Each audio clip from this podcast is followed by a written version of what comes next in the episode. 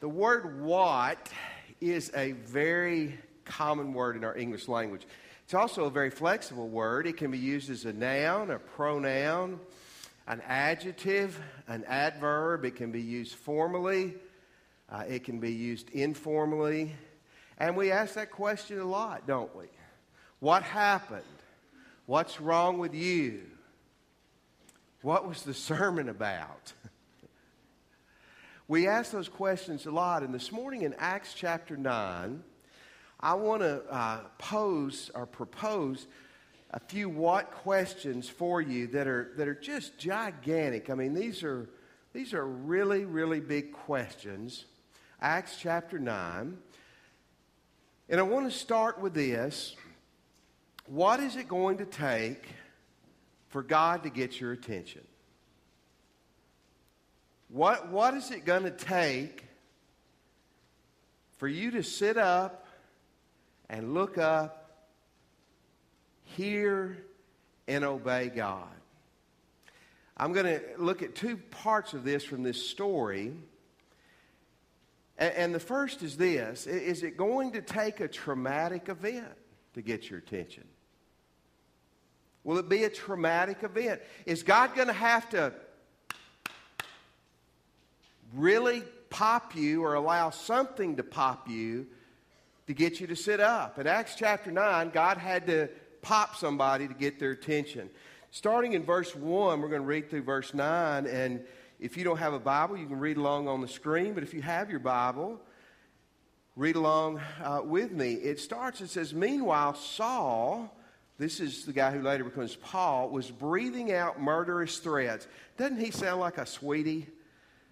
Breathing out murderous threats against the Lord's disciples. He went to the high priest and he asked him for letters to the synagogues in Damascus so that if he found anyone there who belonged to the way, who was a Christian, a Christ follower, whether man or woman, isn't it nice to know Paul was an equal uh, hater there? And probably young people too, he might take them as prisoners to Jerusalem. As he neared Damascus on his journey, suddenly a light from heaven flashed around him. In verse 4, he fell to the ground. He heard a voice say to him, Saul, Saul, why do you persecute me? Who are you, Lord? Saul asked. He said, I am Jesus whom you are persecuting, he replied. Now get up and go into the city, and you will be told what you must do. The men traveling with Saul stood there speechless. They heard the sound but didn't see anyone. Saul got up from the ground, but when he got up and opened his eyes, he could see nothing. So they led him by the hand into Damascus, and for three days he was blind, and he did not eat or drink anything. How many of you agree with me? This was an attention getter here. This was the, uh, the wake up call for this guy. Who is this guy? Well, again, this is Saul, who later we know is Paul, is one of the great heroes of the faith. He's not a hero of the faith at this point. This is probably three years after the death and resurrection of Jesus Christ. And Saul is headed to Damascus. What is, what is this guy Saul like? Well, he's obviously not a Christian. In fact, he hates Christians with all of his uh, heart, soul, and mind. He is a devout Jewish person. Now, all this is very important. He's very religious. He is a Pharisee. A Pharisee is the green beret of Old Testament Judaism. I mean, this guy was, he goose stepped. He, uh, he, he was intense. He knew, and I don't mean this as a slam to any of us, he, he knew his Old Testament Bible probably better than anybody we've ever known. That, that was his, his uh, forte. He uh, probably was a very moral person, at least outwardly was moral. Obviously, wasn't a very nice guy. Uh, you know, just that, that first verse, he was breathing out murderous threats. That just, ugh, you know, this was this is a bad situation. And since he got letters, he got letters from the chief priest, this, or in the Sanhedrin, the rulers of Judaism in Jerusalem. He got these letters to, to, to go to around the countryside to the different synagogues, which is the Jewish version of the local church, to go there to find out if, if anybody was a Christian. And if you were a Christian, he was going to have you arrested. He was going to arrest you, and then he was going to take you back to Jerusalem, where there was a decent chance you might get, to use Michael Franzese's terms, to get whacked. I mean, uh, you know, it, it was not going to go well with you. Now, he's going says to Damascus. Damascus is still a very prominent city in the world today. In fact, there's a lot of activity. You don't want to take a vacation to Damascus right now. The church sends me to Damascus right now. I will get the hint. Uh, that's not good. Damascus is the capital of modern day Syria. It's a, a huge city, about 1.7 million. In Paul's day, it was a prominent city. If you know some about the New Testament, the New Testament in the Gospels, they talk about the Decapolis. There were 10 cities in the Decapolis. This is one of those 10 cities. I want to show you on a map, just to give you a little context. Uh, here's Jerusalem, the, you know, kind of the hub of Judaism. And Damascus is right here. It's about 150 miles northeast from, uh, from Jerusalem. It, it would take it about five days to walk it. So Paul's headed up there to arrest Christians, and all of a sudden, before he gets to the city, God knocks him down. God, uh, uh with a bright light from heaven, knocks him down. God speaks to him, and Paul's Saul's life is turned upside down by this traumatic event.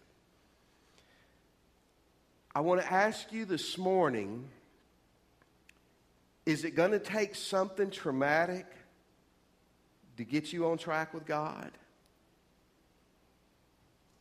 Maybe right now you're going through something. Maybe it's something with your health or with someone you love's health, which is worse, in my opinion, than it being your own. Maybe it's a problem with your marriage that is creating lots of pain. Maybe it's problems with your children, or maybe it's problems with your parents. Maybe it's problems at work. Maybe things are crumbling in on you emotionally. But here's one thing that happened. This guy named Saul, I believe God may have been trying to get his attention for a long time and he wouldn't listen. And it took something really radical, really traumatic to get him to wake up. Now, if you're taking notes, you can write this down. Romans 8:28 is one of the great scriptures in the Bible. And it says all things, in all things God works together for the good. It doesn't say all things are good, and doesn't even say all things are from God. It says, but no matter what happens, when we allow Him to, God can take the worst events and use them for our good. See, some of the trauma in your life and my life it's not from God. It's because we've sinned, other people sin, we do dumb things, and we're just reaping what we've sowed. Sometimes it's God Himself coming down and popping us on the head, or again, using that event to pop us on the head to get us to sit up and wake up. I want to ask you this morning is God trying to get your attention through something that's happened? Maybe you need to file this away for Thursday or Friday of this next week when it happens, or a month from now, or two months from now. Is God trying to get you to wake up? Let me give you another option here, and here's a, here's a better option. Will you listen to a more subtle message?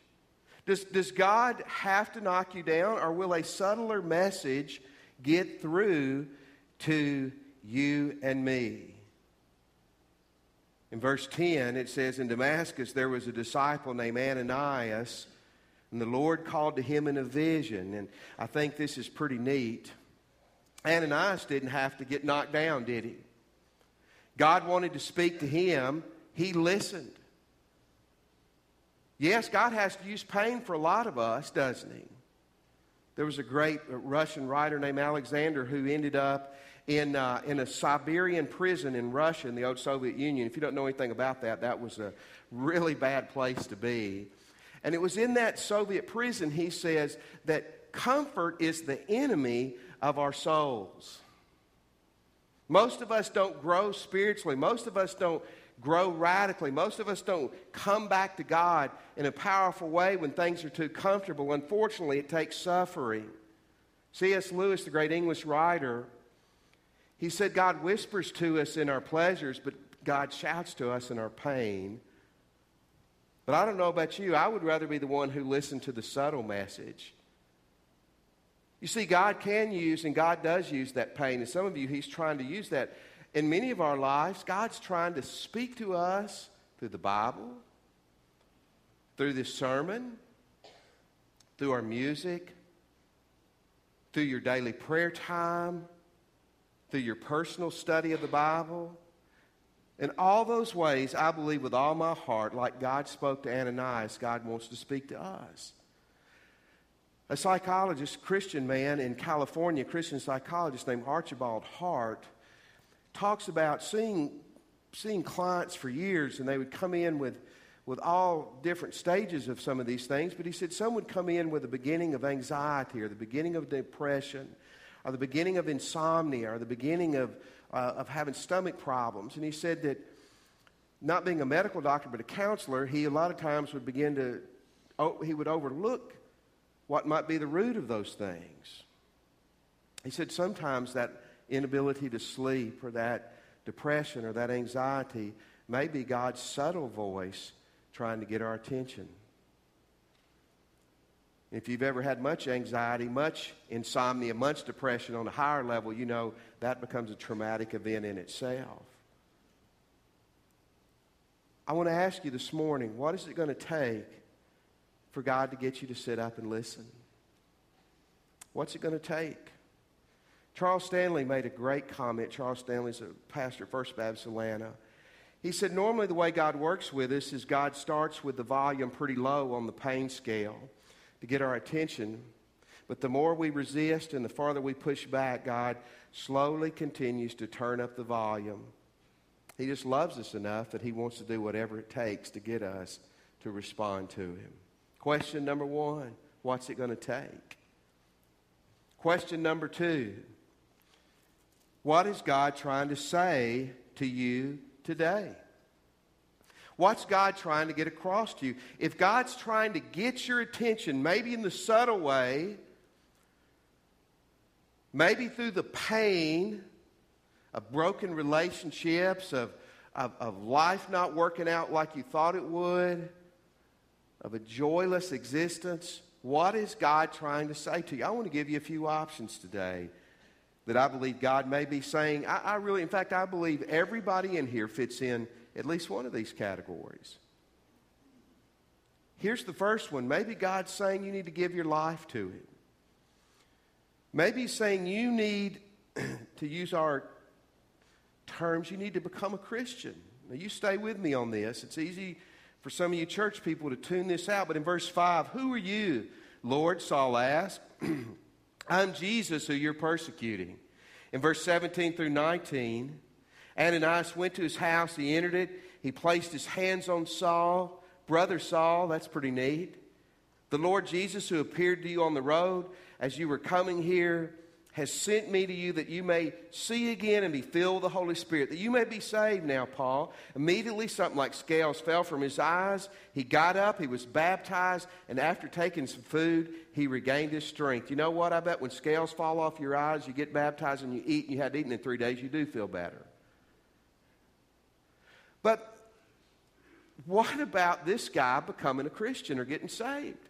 Listen, I want to tell you if you would have talked to Paul 20 minutes before God knocked him down on that road, if you would have said to him, You are not right with God, and you're going to bust hell wide open if you died right now, he probably would have killed you, number one. But if he didn't kill you, he would have laughed in your face. I mean, this guy is hyper religious. This guy, reading his, his biography throughout the rest of the New Testament, this guy was a guy who knew the Bible who studied the Bible, who was extremely devout, who believed in God. Yet he had missed God in the most fundamental and basic ways. Undoubtedly, in, in, a crowd this size this morning, there's people here who have missed Jesus. You know a lot about him. Maybe you know a whole lot about him. And you've done all the religious rituals, but he's never entered your heart.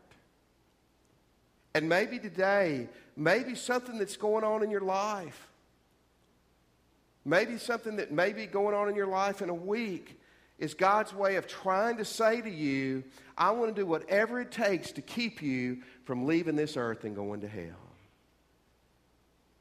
Maybe it's in a more subtle way, again through the music or through the message. 1988, in my church, I was pastor. We were having a revival. It started on Wednesday night. It ran through Sunday morning. And On Friday night, a guy became a Christian, came down during the invitation and was saved. And this was a guy we'd been praying for for a while. He was pretty rowdy, he was a pretty wild guy. And he came down, and this guy didn't know hardly anything about God. He didn't know, he didn't come down and say, Man, I just needed to get justified so I could get sanctified and be glorified. You know what he told me after he got saved? He goes, Man, I was just sitting there and my feet were on fire. I had to move. We should have taken him to the baptistry, I guess. He said, I had to do something. You know, you may, you may think that's silly. It is funny, but I don't think it's silly. I think that was God pulling on his heart. And this guy's head was so hard, the only way he was going to get through to him was smoking his feet. When my dad was a young a youngster, he was 11. His father became a Christian, my granddad, and my granddad, by my father's account, had um, had been a good father and a very hard worker, but he, he was a, a not a very moral, or at least a, uh, he was a, a, wild man. He drank a lot. He, he, uh, he didn't live the way that you would want your dad to live. But he became a Christian. And my dad said it was a radical event that obviously changed his life and then ultimately mine. My, my dad said that summer, after my dad became a Christian, he was staying out in the country with some family members. And in this little community, they all had cars and trucks, but a lot of times when they would travel and they would carry things, they would do it by wagon. And, and two or three nights in a row, my dad said they were going home. And there was a country church having a revival, and it was in the summer in Arkansas, and the, they didn't have air conditioning, so the windows are open. Two or three nights in a row, he heard a beautiful old hymn, softly and tenderly, Jesus is calling. And my dad said years later, he believed that was God's subtle way of saying, I'm calling you. I'm calling you to come to me. Maybe this morning, God's calling you. Maybe that trauma that you've been experiencing is God's way of saying, I want you to give your life to me. Let me give you a second option. Maybe it's God saying, Come back to Him. You see, a lot of you in here are Christians. But I'll be very frank with you. Some of you aren't Christians the way you need to be. Not that any of us are perfectly, for sure. But some of us as Christians, we're living on what it used to be like. And the truth is, we, we, don't, we don't attend church, we don't serve, we don't give, we don't pray, we don't share our faith. We don't read our Bible near like we used to. And for some reason, we justify that. And, and we, or we feel like we've grown past that. Listen, you don't grow past prayer. You don't grow past church. You don't grow past the Bible. You don't ever say, I've served enough. I'm retiring on Jesus. And maybe God's using that pain in your life, in your marriage, in your family, uh, in your work situation, in your heart Maybe God's using that pain to try to get you to radically come back to Him. Or maybe it's that subtle voice that you're feeling tugging on your heart right now. And it's the Holy Spirit saying, get back to the way it used to be. Francis Thompson was an English poet in the 18th century. And he wrote a poem which was kind of an autobiography called The Hound of Heaven. And the poem is the, a description basically of his journey. Whereas a Christian man, he struggled with his relationship with God for a long time. He struggled with, with being a drunkard. He struggled with straying away from the Lord. But he said it was like God put the hounds on him like a hound dog chases a prey. God would not leave him alone. You know, one way you can tell if you're a Christian, if you're not where you should be with God this morning, you're not happy. Because God never lets you alone. Maybe the hounds of heaven, in a traumatic way or maybe in a subtle way, are trying to get you back to where you once were. Here's a third option today. Maybe God has a specific task for you. Maybe God is trying to use that trauma. Maybe God is trying in that small voice to tell you He has something for you to do. In verse 11 and 12, the Lord told him, this is Ananias, go to the house of Judas on Straight Street and ask for a man from Tarsus named Saul. He is praying, and in a vision, he has seen a man named Ananias come and place his hands on him to restore his sight. You know, we know hardly anything about this guy, Ananias. But boy, I'm going to tell you in just a second what a pivotal role he played in Christianity. Straight Street. You know, we have a picture of Straight Street. That is, that is it in Damascus. And uh, uh, again, it's so weird, you know, in America, if you can find something that's 200 years old, it's unbelievable. That, we believe, has been a, a, an existing street for over 2,000 years. Is that not incredible? And some people say on that street that you can actually find the house, Judas's house. That's not Judas the disciple, that's another guy named Judas.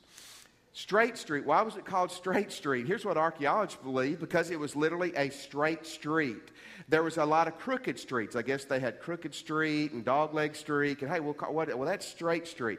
And it literally ran east and west through the city of Damascus.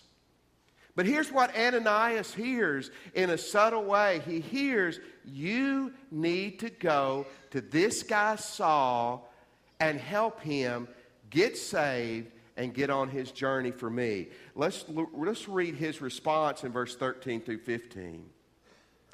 Lord, Ananias answered, I'm so excited to go talk to this guy who's killing Christians. Can I leave right now? No, he said, I've heard many reports about this man and all the harm he has done to your saints. And he has come here with authority from the chief priest to arrest all who call on your name. But the Lord said to Ananias, You go and carry, uh, go. This man is my chosen instrument to carry my name before the Gentiles and their kings before the people of Israel. How many of you blame Ananias for not wanting to do that? Just me? Are you serious? Let me ask you again how many of you would not have wanted to do that? This guy's killing Christians. This guy's shutting down churches. And don't you pray? I pray just like Ananias. I tell God things that like he doesn't know. But God, you know this guy. He's not a good guy at all. And by the way, that's how you should pray. You got to be real, you got to be honest. He says, God, I don't want to go talk to this guy. God, th- this guy is killing people like me, but I'll do it anyway. He probably told his wife on the way out, Don't have the coffee on. Bury me next to grandpa if I don't come back. But that, but that still small voice, that subtle call of God, and he goes and he helps Saul become a Christian and he baptizes him. This is probably one of the top five events in the history of Christianity. Here, here's this guy, Saul, who goes on and God uses to write 13 books in the New Testament. He's from Tarsus, which is a Greek city, so he knows Greek language and the Greek culture. He's a Roman citizen, which was huge in this day. He had spent a lot of time in Jerusalem training under the top scholars of his day, so he knows Judaism in and out. He's a tent maker, so he can go anywhere and support himself and start churches. This was one of the things that shook up, the, it, it's shaking up Christianity today. You see, maybe God's had to knock you over the head, or maybe God's pulling on your heart even this morning because He has something that He wants you to do somebody you need to talk to, someone you need to call, something you need to take care of. But let me give you a fourth option, too. Maybe God's got a new life direction for you. Maybe God has got something brand new for you. I'm not going to read the story again. But you talking about a major life direction for Saul. Absolutely, it, part of this was salvation. But I, I, want you to see the irony of this and, and, and almost the humor in it. Saul hated Christians. Now he's a Christian. Saul hated churches. He's fixing to go start churches. He hated Christianity. He's fixing to be a missionary of Christians. He is a Pharisee. He will not talk to someone who is not Jewish. Did you get that? He would not talk to you or me who are not Jewish. Now God says, I'm making you a missionary to the non Jewish people. God has a sense of humor, doesn't he? See, some of you have got in your mind exactly what you're not going to do, and God may make you do that. Isn't that funny? I'm not going to do, don't, you don't even need to whisper that.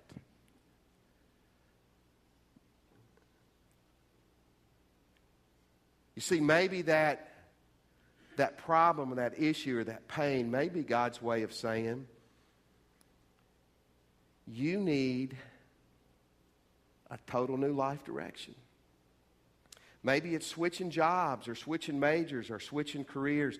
Maybe it's going to involve you moving halfway across the world. Well, I don't want to leave my family. Get them saved and you can spend eternity with them. Amen? I'm not teasing about that. Maybe God's going to cause you to stay right here in Ruston when you want to move halfway across the world. That can be just as hard.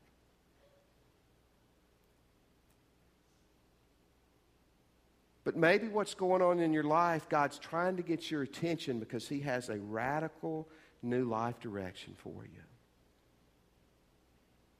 Maybe that subtle pull on your heart this morning is God trying to say, I've got something for you that's going to be totally different and it's going to be so awesome if you will do it. So here's the last question this morning What will you do? What will we do? You see, a, a sermon is different. It should be different from a lecture, whether it's a physics lecture or a Bible lecture or whatever it might be, because a sermon always should point us to action. It took Saul getting knocked down before he would act. Some of you have been knocked down and knocked down and knocked down, and you're still not acting. And you may die and go to hell someday with a bunch of scars on you where God was trying to get your attention, but you wouldn't act. Some of us as Christians, God, God's knocked us down, He's popped us upside the head, and we're so stubborn and hard headed, we're going to live and die, we're going to go to heaven, but we're going to realize all we missed because we wouldn't obey God. Paul got the message and he obeyed. Ananias heard the voice and he obeyed. I read something this week. It said, Don't ever waste a good trial. Paul didn't waste his. Don't waste yours. Let's pray.